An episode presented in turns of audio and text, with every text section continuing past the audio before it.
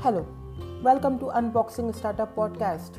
News of the day African startup Chipper Cash provides a borderless way to send and receive money.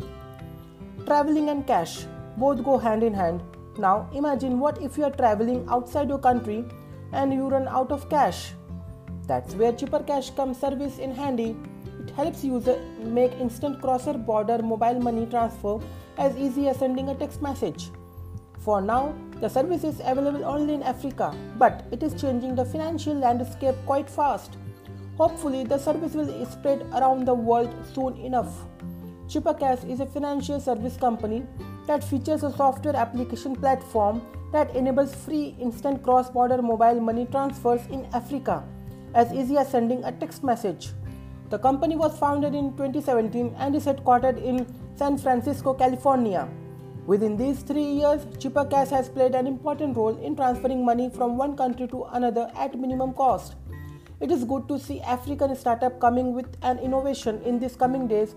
It will be interesting to see more startups from Africa and other developing nations. Thank you.